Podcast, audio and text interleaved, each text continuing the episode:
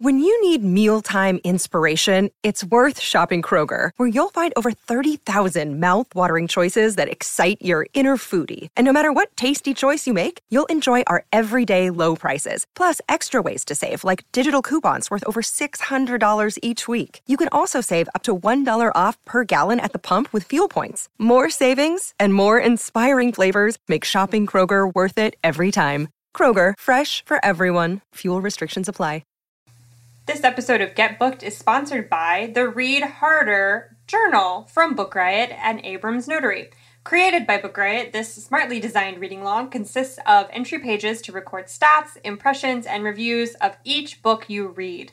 Evenly interspersed among the entries are 12 challenges inspired by our annual Read Harder initiative, which began in 2015 to encourage readers to pick up passed-over books, try out new genres, and choose titles from a wider range of voices and perspectives. Indulge your inner book nerd and read a book about books, get a new perspective on current events by reading a book written by an immigrant, find a hidden gem published by an independent press, and so much more. Each challenge includes an inspiring quote, an explanation of why the challenge would prove to be rewarding, and 5 book recs that will help you fulfill it. The Book Riot Read Harder Journal is a great gift for readers, and it champions the activist approach to reading in a way that no other reading journal quite does. So go to bookriot.com/readharderjournal to get yours. This is the Get Booked Podcast, a weekly show for personalized reading recommendations. This is episode 147, and we are recording on September 14th. I'm Amanda Nelson, and I'm here with Sharifa Williams, and we are coming to you from Book Riot. Welcome to the show. Thank you very much. I'm very happy to be here. I love giving. Is this your first time on Get Booked? You know what? I was thinking it was, and then I remembered that I actually guest hosted with Gen and Elliot de Boudard for a Get Booked, like, science fiction, fantasy themed, and it was really, really cool. Yeah, that was a while ago, like when you first started. That was a long time ago, yeah. It feels like years ago. I'm sure it was like long enough ago that I have forgotten that happened. Jen is in Europe being fancy. I think she's in Ireland right now. Oh, yeah. For the next 2 weeks. So this episode and our next episode, I have guests to help me out. And there's no theme this week. I know, Sharifa co-hosts SFF Yeah, which is our sci-fi fantasy podcast with Jen. Go check that out if you haven't listened to it. If I were an intelligent person, I would have picked all science fiction and fantasy questions for this, but I didn't. So that's just... whoops. Hi, Rita. So what are you reading now? I am actually reading this is funny because it's Colson Whitehead, and I'm reading Zone 1. And it's funny, I say, because Colson Whitehead is always like, they always say, it's literary fiction. But, it's science fiction. It's about zombies. Right. Yeah. And, the world after this apocalyptic sort of disease. I'm actually halfway through it, so I'm still trying to figure out, like, what exactly caused it or if there was a cause or whatever. But it's very cerebral. Like, it was what I expected from Colson Whitehead, whose writing I really enjoy. I've only read The Underground Railroad from him. Mm. So I really wanted to read something different, like something from his earlier writing career.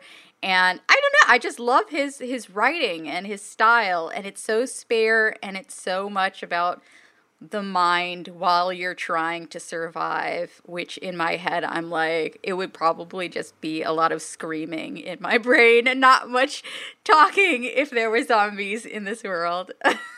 I would die so quickly. Like, first wave, done. Same. It's like fine. How do you even deal with it? I don't have a bunker. I've embraced this is just who I am. I am a side character who would die in the first 10 pages. It's good to know what you are. It is. What are you reading?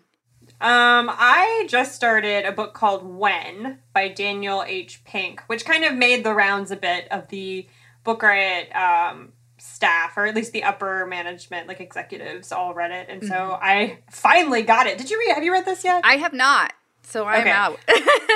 Yeah, I waited forever, for like months and months, on my library hold list, and I finally got it in. And this is like a socio-psychological book about like the rhythms of our days and how people make their best decisions usually in the mornings and then in the evenings after work is over, and like things about you know, like at the timing of when you drink coffee, the timing of when you take naps, and like how to optimize that sort of stuff throughout your day. Basically, we're all jerks at 3 p.m. is the thesis of this. And so now I'm like, I need to reschedule all of my conference calls.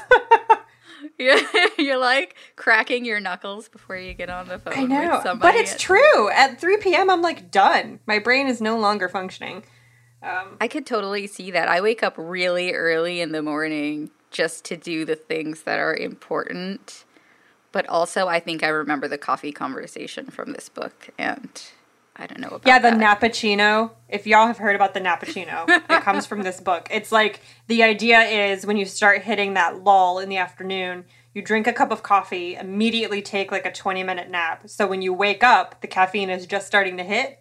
So you get the double, like, I am refreshed from sleeping, and I've got a caffeine boost. So you kind of rev up for the... I have not tried this.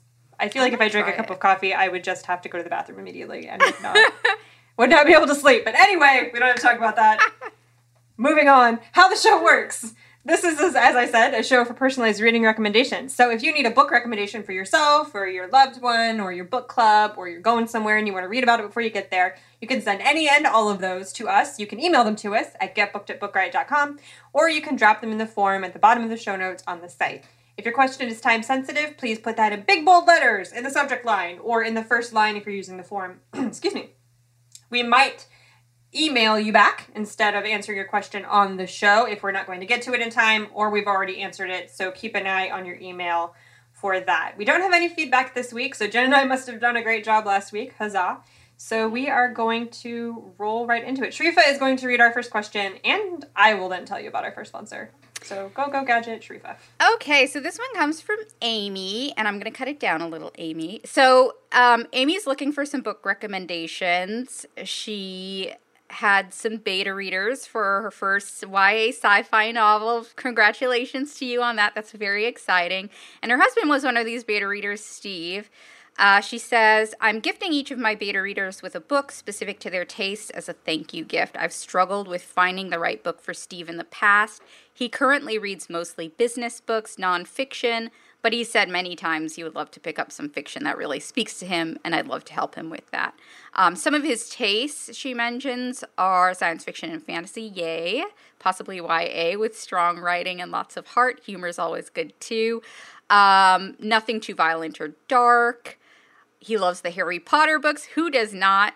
And he's a fan of Star Wars, Star Trek, and Marvel superheroes. Disney World in Orlando is his favorite vacation spot. That's funny.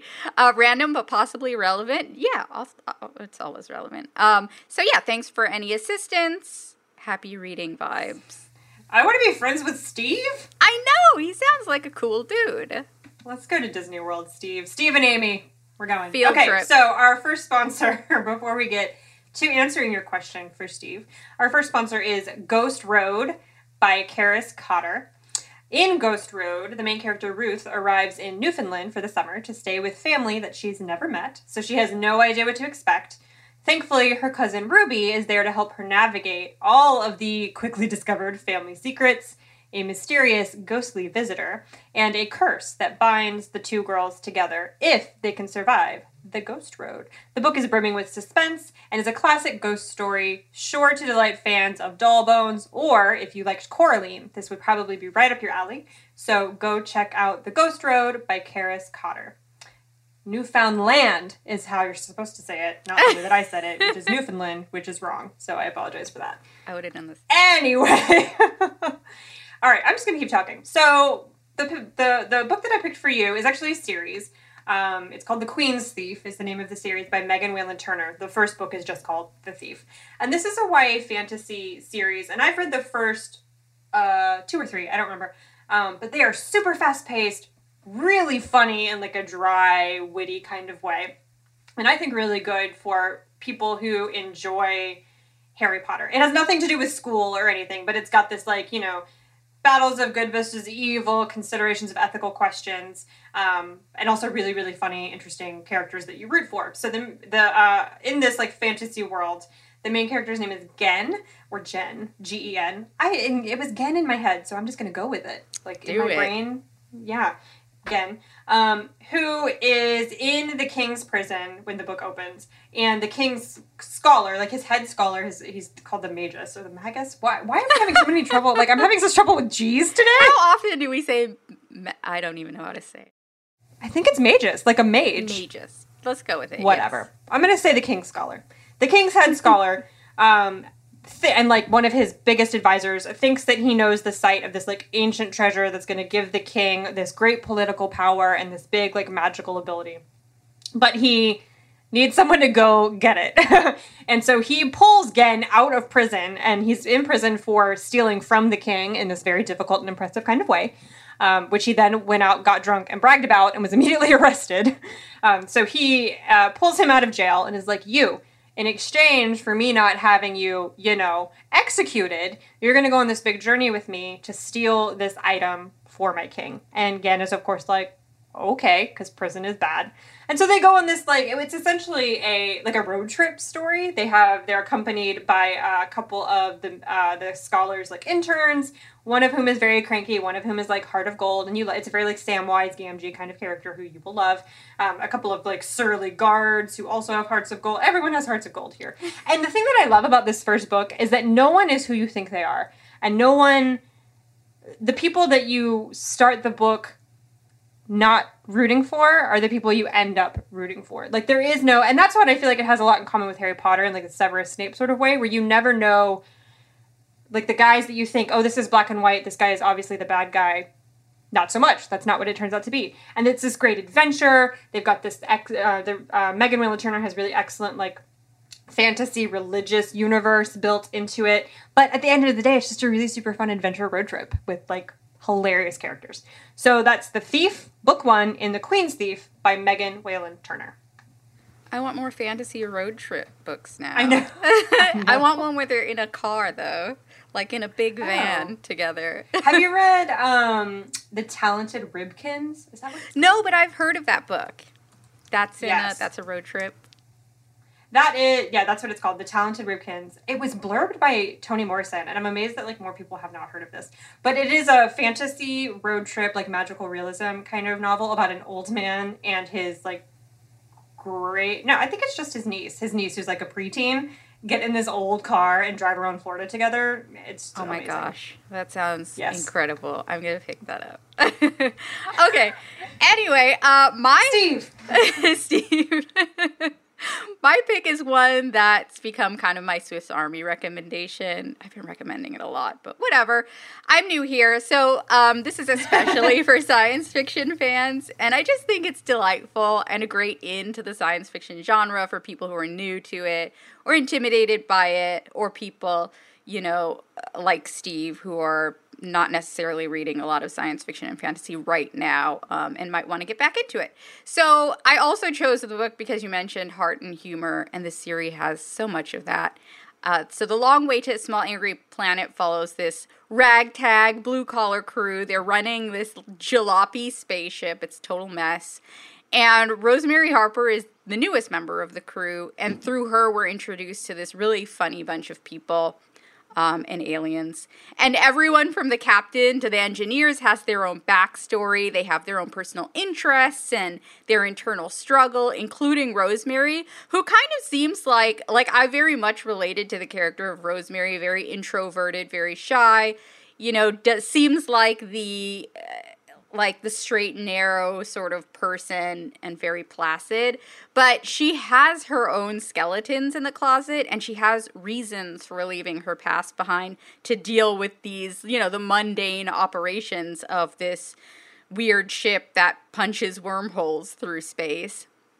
And then the story kind of kicks into high gear when the team's offered an opportunity they probably should but cannot resist. It's this big payout job that is super risky, but it's also super rewarding if they manage to somehow make it happen.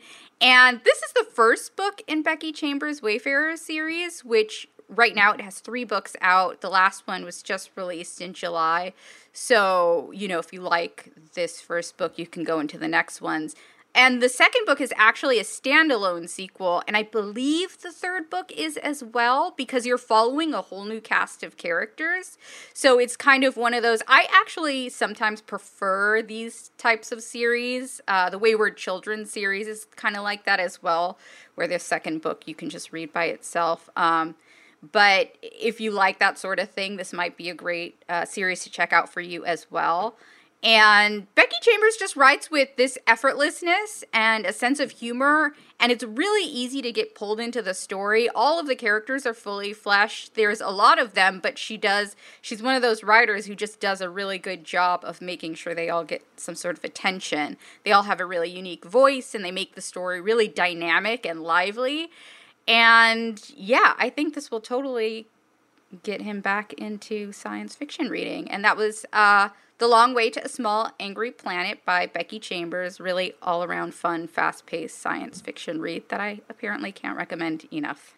Huzzah. Yay. Welcome to the Becky Chambers show. Becky Chambers Riot. Changing the name of the company. All right, question 2 is from Lee, who says, I'm heading to Sri Lanka in October for a fortnight. I love the word fortnight. I saw that too.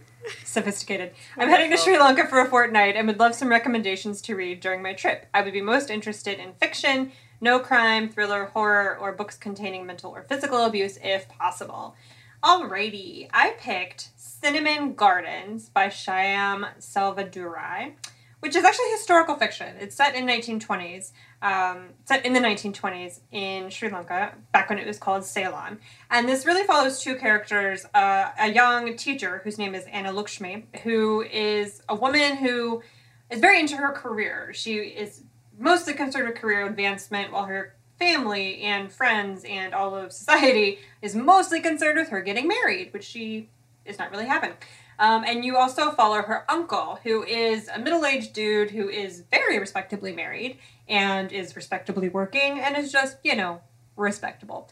But he is secretly gay, and his life is kind of thrown into a very private tailspin when an old lover of his reappears and, makes him question all the choices that he's made and what he wants out of his future, keeping in mind that this is 1920s South Asia. So there you go. And it's really considering, feminism and gay rights and all of these big, seemingly contemporary questions of civil rights and social justice through the lens of these two characters who just want to live their lives the way that they want in peace and quiet in the 20s, which, I don't want to spoil it, but I feel like you can imagine how that turns out for both of them. But Anna Lakshmi, I think, is a really interesting character because she so deftly, turns away her family's really clumsy, attempts to get her married. And along the way, she meets men who she's he's cute, meh, mildly attracted to. But she just never cares enough to be distracted from the things that she actually wants, which is her career, to focus on her career. And then her uncle's plot, or her uncle's storyline, is also, it's a little bit more heartbreaking because he is not openly pursuing the things that he wants. He's very quietly not pursuing the things that he wants, frustratingly for everyone.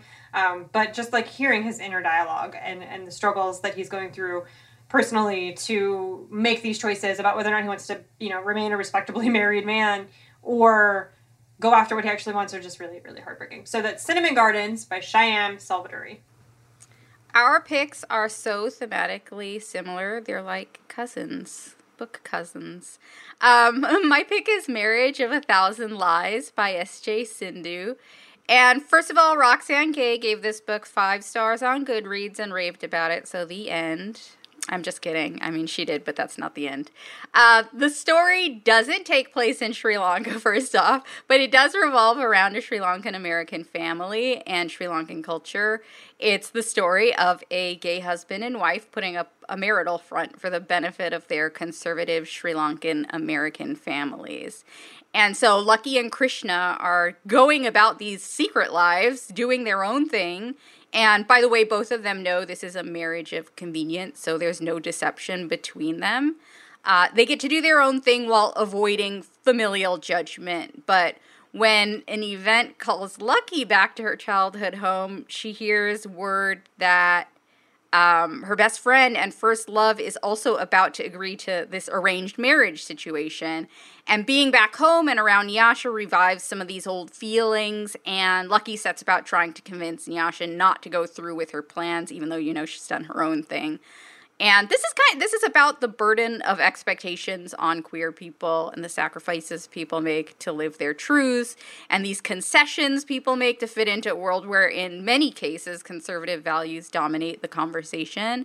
So this book isn't 100% happy-go-lucky, but there is some hope and beauty in it, too. And I actually really struggled to find something even close to lighthearted by a Sri Lankan author set in Sri Lanka and easily attainable as well. So I'm hoping we get more books like that. But for now, you know, Sindhu's debut novel is this peek into the lives of one Sri Lankan family and community living in Boston with these beliefs and traditions carried over to the U.S.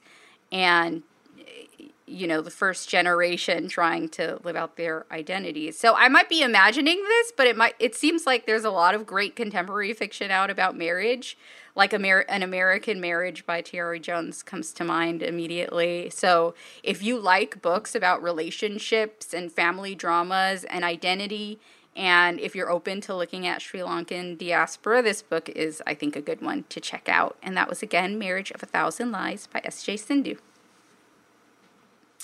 And I am the next question. I'm not used to this, as you can tell. So, okay, the next question comes to us from Tara. And Tara says, I'm currently on the hunt for more novels about Asian American women that probe what it feels like to be a young 20-something first-generation American with parents who immigrated not so long ago. I just finished and loved Emergency Contact. I've been seeing that book everywhere. I have to read it. Mm-hmm. As well as When Dimple Met Rishi. So I'm looking for more books in that vein, open to YA, as well as more adult novels like Shambhala Hiri's The Namesake. Okay. Should I go? Do you want to go? Sure. I mean, if you want to keep going. Okay, I'll go. Gadget Teresa. All right. That's the second time I've said that today. I like that one. I love this question, and I wrote an answer to this first and was like, no, I have a better book. So I chose Trust No Auntie by Maria Kumar, because it is explicitly a handbook for 20-something Asian immigrants. And this isn't exactly what you asked for, because Maria Kumar was born in Pakistan and moved to Canada with her family rather than the U.S. But it really doesn't matter, because this graphic guidebook speaks to the millennial living with an overbearing family, and it particularly speaks to South Asian immigrants with this concept of the auntie, who represents that older female figure who's always around and in your ear about living up to expectations and keeping to traditions. And I really snort-laughed through a lot of this book. And also thank the stars, most of my family lives across the ocean, and I did not click accept on that family Facebook group invite. Yeah.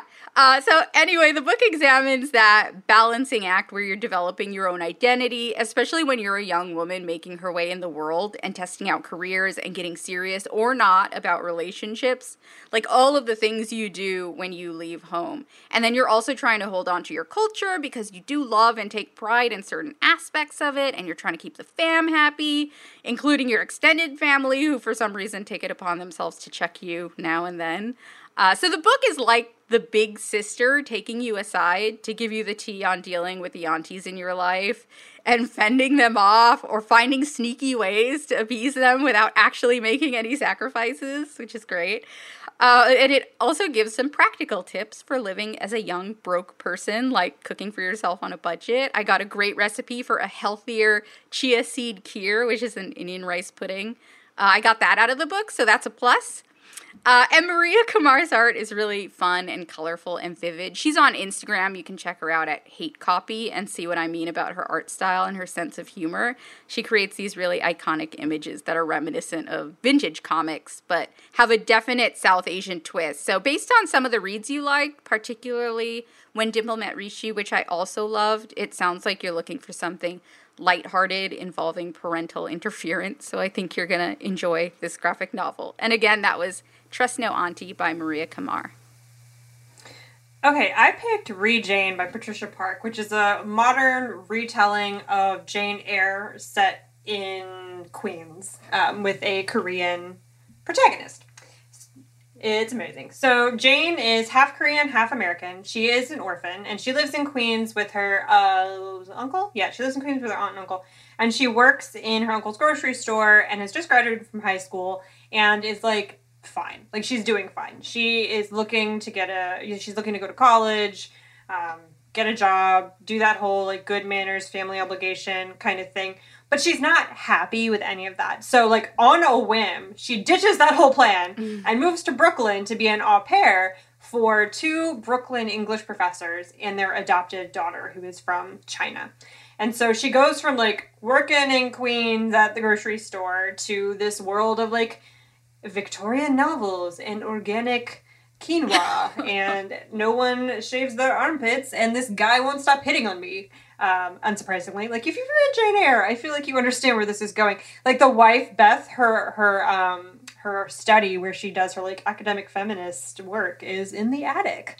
Ed Farley, right on the nose. Ed Farley, the husband, starts paying Jane a lot of attention, and then there is a family death that kind of interrupts this whole like trajectory that Jane and Ed's affair is heading down. And she leaves New York. She flies off to Seoul, to Korea, to reconnect with that side of her family and learn more about her own parents, how they met, and her family in Korea, and that side of her like culture that she, you know, she was raised by her uncle. It's not like she's completely disconnected from the Korean part of herself, but she has been so kind of like resentful of it for her whole life that while she's in Korea, she really wants to try to overcome that. So the first half of the book is like the Jane Eyre part, and then the second half is the Jane Eyre like Rochester part, and then the second half is like when Jane, you know, leaves and heads off and meets like St. John and does the whole like self-discovery thing amongst the missionaries. There are no missionaries here. This is Jane in Korea rediscovering herself.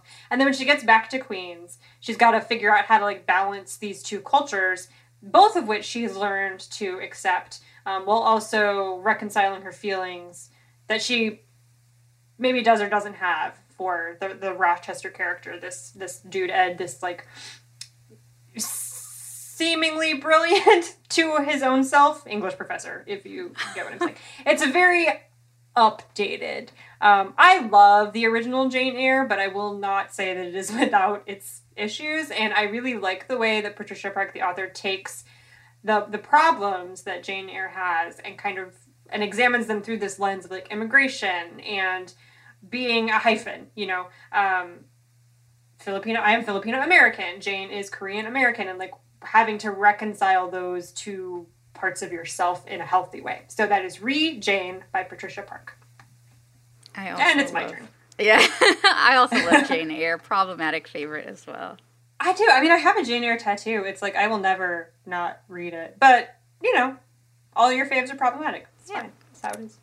All right, question 4 is from Jessica, who says, my book club recently read Circe, which is by Madeline Miller, and I was initially pretty skeptical of reading mythology thanks to being forced to read the Iliad in high school, but to my surprise, I loved it. Before I even finished Circe, I had gone out and gotten Song of Achilles and devoured that as well. Now I'm craving more mythology and stories about the Greek gods. Any recommendations on what to read next? All right, what you got, Sharifa? Okay, well, I cheated a little. I love Ursula Le Guin. So I chose her novel Lavinia for this recommendation. I was really pondering this one because I fell head over heels for Circe when I read the book, and I wanted to find something that would really capture that reading experience. So I ended up latching onto the theme of a female character of classic literature written by a man and given a voice by a woman. And Lavinia is inspired by Virgil's epic poem, the Aeneid. I've never said that aloud, so I'm probably saying it wrong. Okay, good. So this is ancient Rome, and Lavinia herself was a character in the Aeneid who is placed on the sidelines as this voiceless character. She is kind of that trope of the princess the hero has to fight for. But then Ursula Le Guin sweeps in, as she does, and takes her from Virgil's story and gives her a voice and tells the tale of this destructive fight for her hand what a prophesied marriage will do to her life and to the future of Rome. So it has that same political intrigue that Circe had, except it takes place in a court of mortals rather than gods. But it does still have that mythological element. You've also got a backdrop of war as well with the Trojans. And so in this retelling, the character of Lavinia tries to reclaim her life by reclaiming her role in this story. And Ursula Le Guin plays with form and breaks the third wall, and she gets really imaginative with the retelling. And I started reading this book actually when I read your question and came across the title while I was searching for something. So I'm not done with it yet, but it's been excellent so far. And Le Guin is an author whose work I can pick up and know I'll enjoy. So I have no hesitation about recommending her. And Madeline Miller has that same flair for feminist retellings and breathing life into characters that are often swept into the margins. And both are writers of beautiful prose and these sweeping stories that leave you kind of awestruck. But since this book didn't 100% fulfill what you're looking for in terms of focusing on Greek gods, I also wanted to shout out a fun romance recommendation starring my favorite from the Greek pantheon, Persephone. And that is Hot as Hades by Alicia Rye, which turns the story of Hades and Persephone on its head and gives her agency where she had none in the original story. It's a very steamy read. It's also a very good read. So again, that was Lavinia by Ursula K. Le Guin or Hot as Hades by Alicia Rye. Alrighty, I picked The Silence of the Girls by Pat Barker, which is a new release that actually came out today. Pat Barker is super well known. She's won a Booker, and this is a retelling of the Iliad, just like Song of Achilles, except from the point of view of Briseis, which if you're, or Briseis, how do you say it? Briseis, sorry, Briseis. So if you've read the Iliad, you're probably familiar with her story. It's kind of a side story a little bit. Briseis was the queen of a city that was just outside of Troy that the Greeks sacked on their way to Troy or during the war. And she was given as a gift from the army to Achilles and was a sex slave. Obviously, as most of all of these women who were taken prisoner were. And then in like the political machinations of the Greek army, Achilles and Agamemnon get into this disagreement about who is going to be in charge, and it's got a lot to do with like another girl that Agamemnon took into slavery, who was a a priestess for Apollo. Apollo starts like raining punishment down on the Greek army, and Agamemnon agrees to send the girl away, but in exchange he wants to be given Briseis. And so this is from her point of view while she's going through all of these things, watching this army invade her city, kill her family, her brothers, her father, and then having to live as a slave for Achilles. Patroclus is there. All of the characters that you know and have come to feel, even closer to once you've read the Song of Achilles, are there. But the thing that I like about this is Pat Barker does not give Briseis any agency. This is it's a feminist retelling in as much as she gives her a voice, and it takes off that glorification that we give of the Trojan War. It removes the valor and shows it for what it was, which was pointless slaughter of men and enslavement of women. And it is just like bearing witness to that experience. Briseis does not ever pretend that she is in control. She doesn't ever, use her feminine wiles to manipulate Achilles into getting what she wants. Like, that never happens. She's never considered a person by any of the men in this book ever. And that in and of itself is a feminist statement of like looking back on this period and recognizing that just would not have happened, and she uses a little bit of like there's a little bit of the mythology in there. Apollo makes an appearance. Achilles' mother is a big character. Theseus? She's the, sea goddess. But there's never, she's just, I don't even know how to like appropriately describe this, which is bad because that's what I do for a living. But it's just like quietly letting her story happen. Oh, and you know what? The other thing that I really appreciated about this book is she never comes to like Achilles. I feel like in a lot of these kinds of like feminist retellings of whatever, the dude who has done the bad thing like is given like a sympathetic point of view as a way to explain away his patriarchy basically. That never happens here. Briseis never comes to like him. She never comes to feel sorry for him or connected to him in any way. Like, she just consistently hates him from the beginning to the end. And I just am glad that Pat Barker hung on to that. So anyway, I'm going to start raving about it. It is really good. That's The Silence of the Girls by Pat Barker. That sounds super satisfying.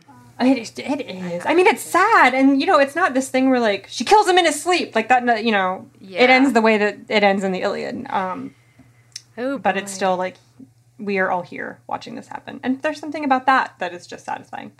So tell us about our second sponsor. All right. Let's do it. Okay. So we're sponsored by Oasis Audio, publisher of The Good Neighbor, The Life and Work of Fred Rogers. This is written by Maxwell King and narrated by LeVar Burton. Yay! So if you're riding the wave of Mr. Rogers' nostalgia with the rest of America, don't miss The Good Neighbor, The Life and Work of Fred Rogers. Maxwell King has written the first ever full-length biography of Mr. Rogers himself, tracing Fred's personal, professional, and artistic life through decades of work. And who better to voice the story of a PBS icon than LeVar Burton? Best known as the host of Reading Rainbow, really needs no introduction. LeVar was personally mentored by Fred. I did not know that. Anyway, between LeVar's undisputable knack for storytelling and the depth of King's content, The Good Neighbor audiobook is an exceptional listening experience. I learned something new just from that. So again, thank you so much to Oasis Audio, publisher of The Good Neighbor, The Life and Work of Fred Rogers, again, written by Maxwell King and narrated by LeVar Burton. Super cool. Okay, I'm going to go into the next question, and this one comes from Marina. Marina says, I think you've already had a previous question that went along these lines. Mine is influenced by Sense8, which I just binge-watched again recently, so I have needs right now. What I'm looking for basically is a culturally diverse group of characters from different walks of life, but become a family and potentially fight against evil, of course. I don't really care about how they come together and why. I just want some good character-driven stories that leave me all warm on the inside. I'm open to any kind of fantasy or sci-fi. If you find literary or historical fiction, it totally works too. I can't really name all the similar books I've read, but I feel like you'd probably recommend the Six of Crows duology. So just in case, been there, done that, absolutely loved it. That was a good one. I'm really curious to see what you come up with. Amanda, do you want to go? Sure. I would have recommended Six of Crows if you hadn't. Yes. so that's my go-to found family kind of recommendation. But I didn't for this one, so it's fine. So I picked the Expanse series by James S.A. Corey. The first book is called Leviathan Wakes. This is a big, also, TV series that Sci-Fi was hosting. I think Sci-Fi canceled it, and it's about to switch to Amazon. But I haven't watched the show, so I can't say anything about how closely it sticks to the books or anything like that, or if it's good. A lot of people love it, so grain of salt there. But the first book is about a tiny little crew of, ragtag space folk. Whatever.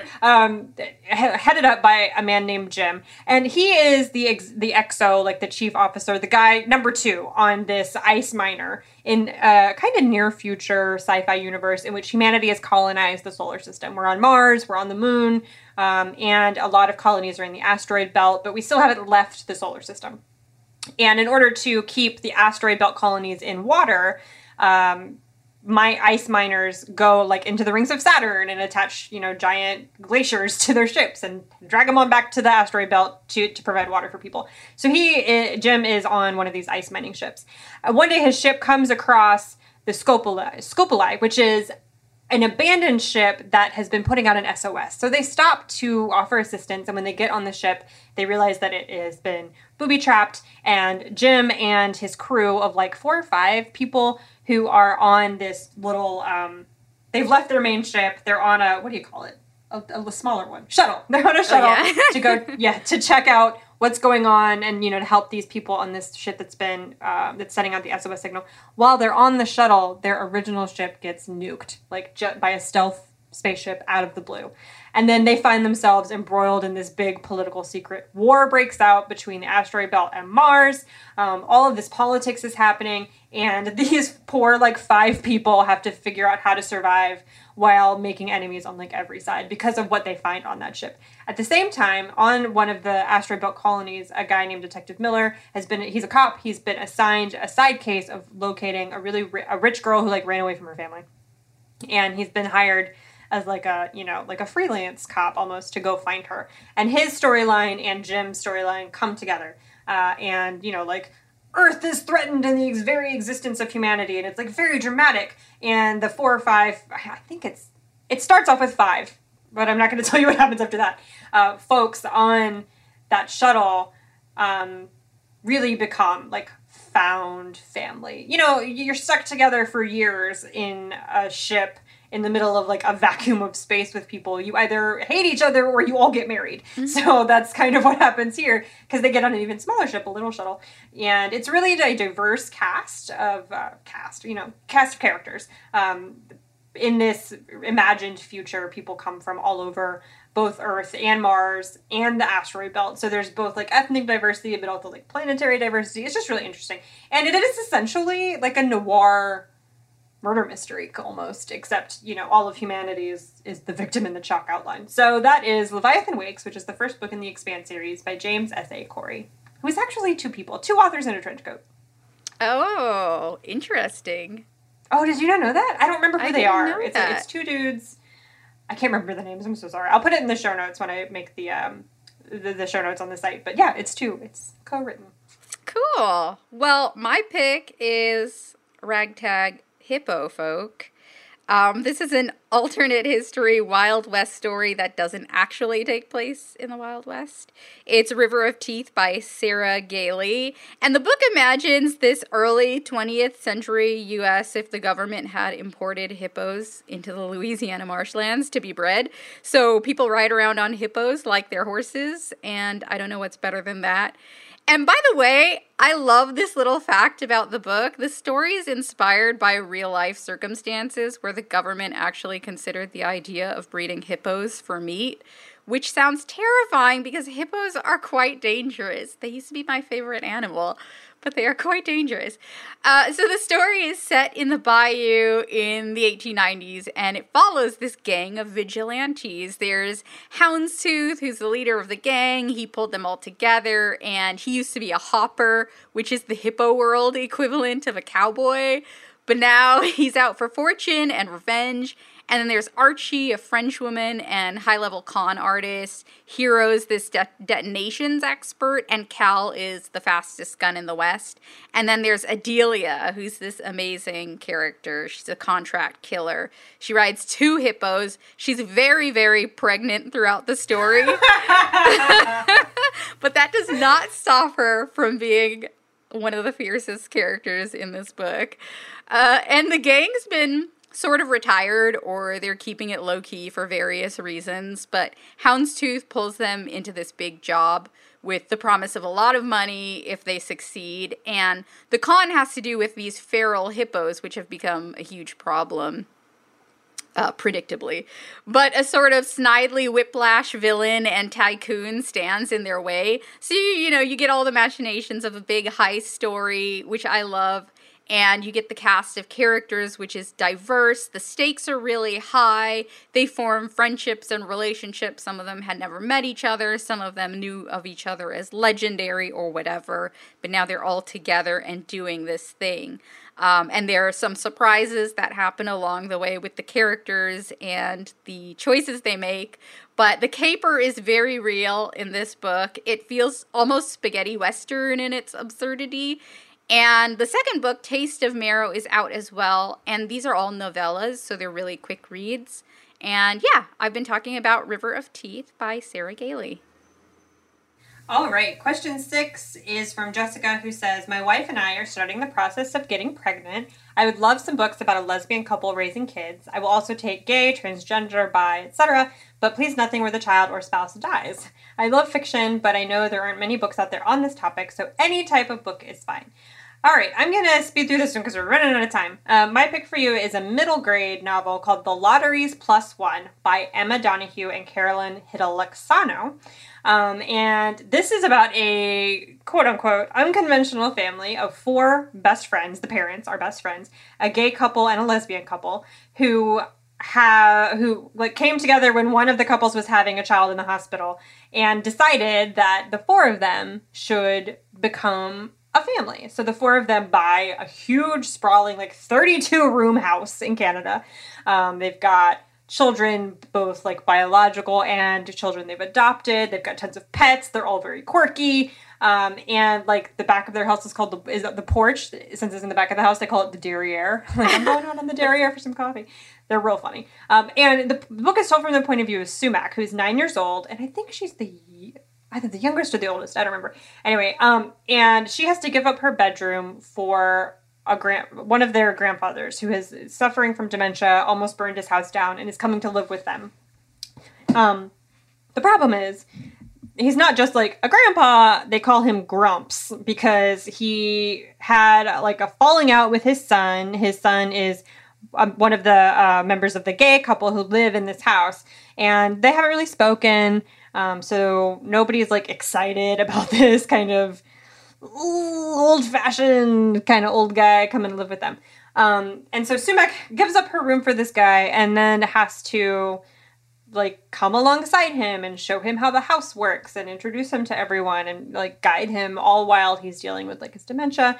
But he also very openly disapproves with everything that the entire family does. He's not into the multicultural household. He's not into LGBTQ parenting. He doesn't like their weird vegetables. He doesn't approve of their dogs. Like, he does not like anything that's happening here. One of the kids is questioning their gender identity, and he just, like, is not having it. And Sumac has to very, like, you know, respectfully be like, Grandpa, you're just kind of being the worst.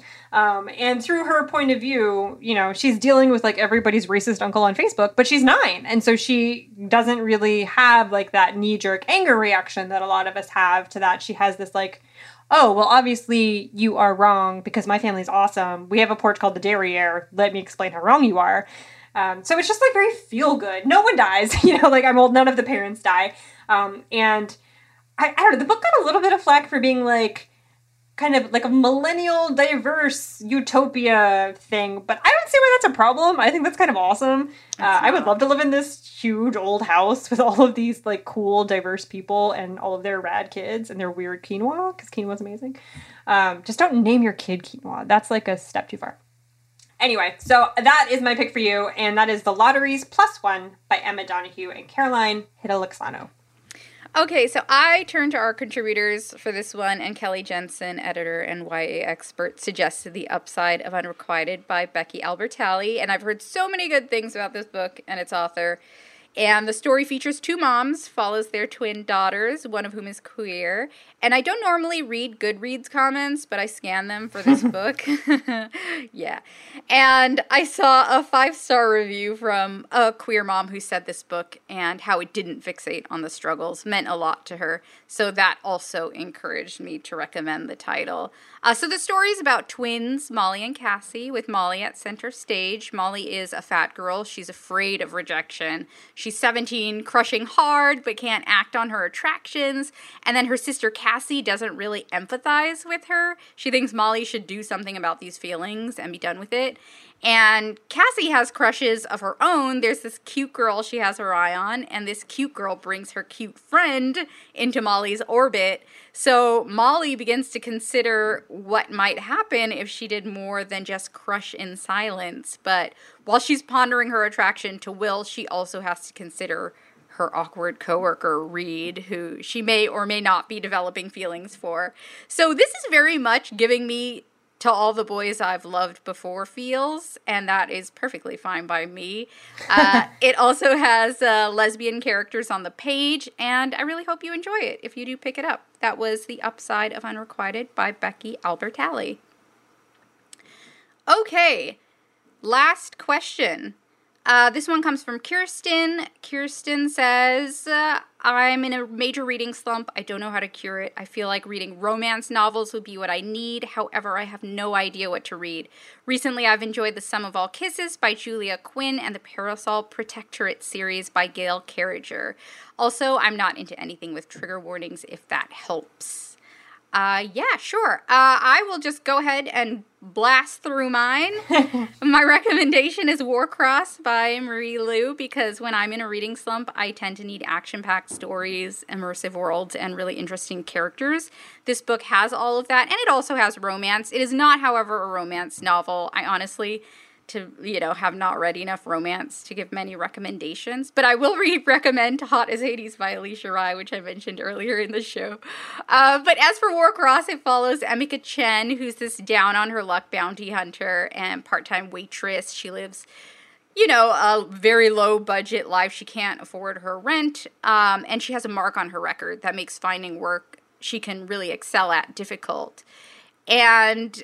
her escape, and many other people's escape, is this video game called Warcross. There's this big technological development that happened in this version of the future. It's called Neuralink, and the Neuralink is a technology that makes the virtual world seem like a reality.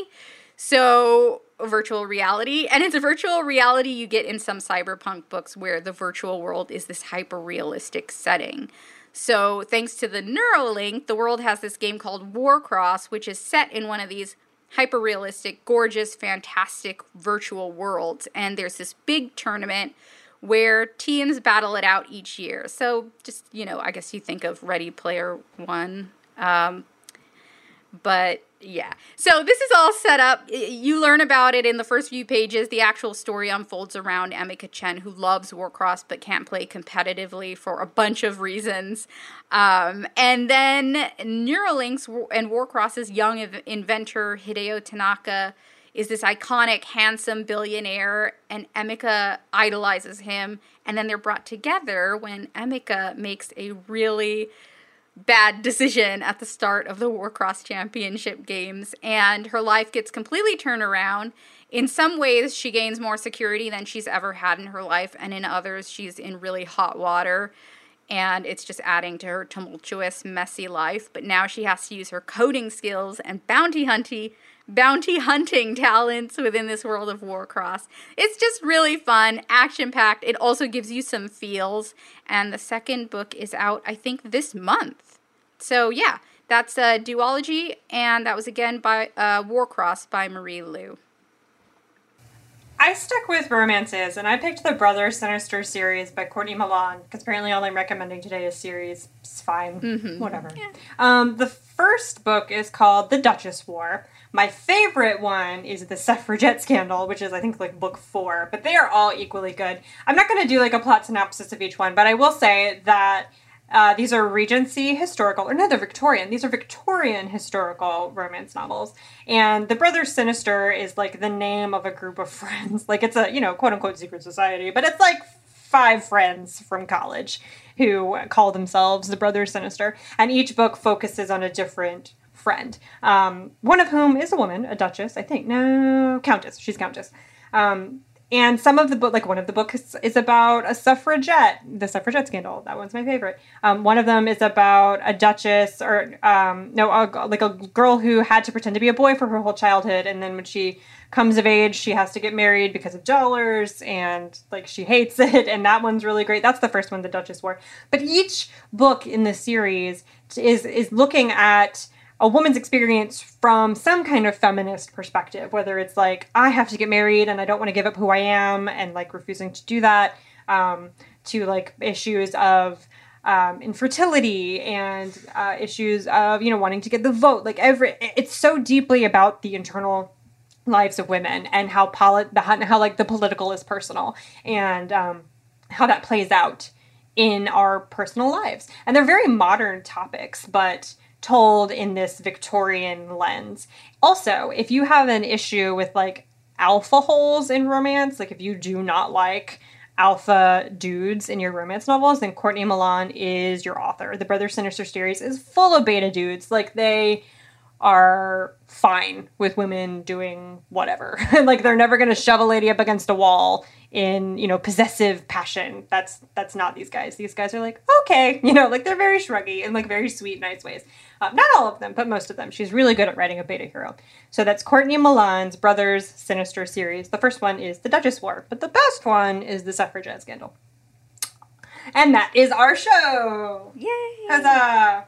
Thank you all so much for listening. Please leave us a rating or a review on Apple Podcasts. Thank you to our sponsors for sponsoring our show. You can find us on social media. I'm mostly on Instagram these days, at I'm Amanda Nelson. I apologize for all the pictures of my children. And Sharifa, where can they find you? Also on Instagram, I'm at S. Zainab Williams. That's S-Z-A-I-N-A-B Williams. And we will be back next week. Well, I will. I'll be back next week with another fancy special guest until Jen comes back to us from Ireland. Talk to y'all next week.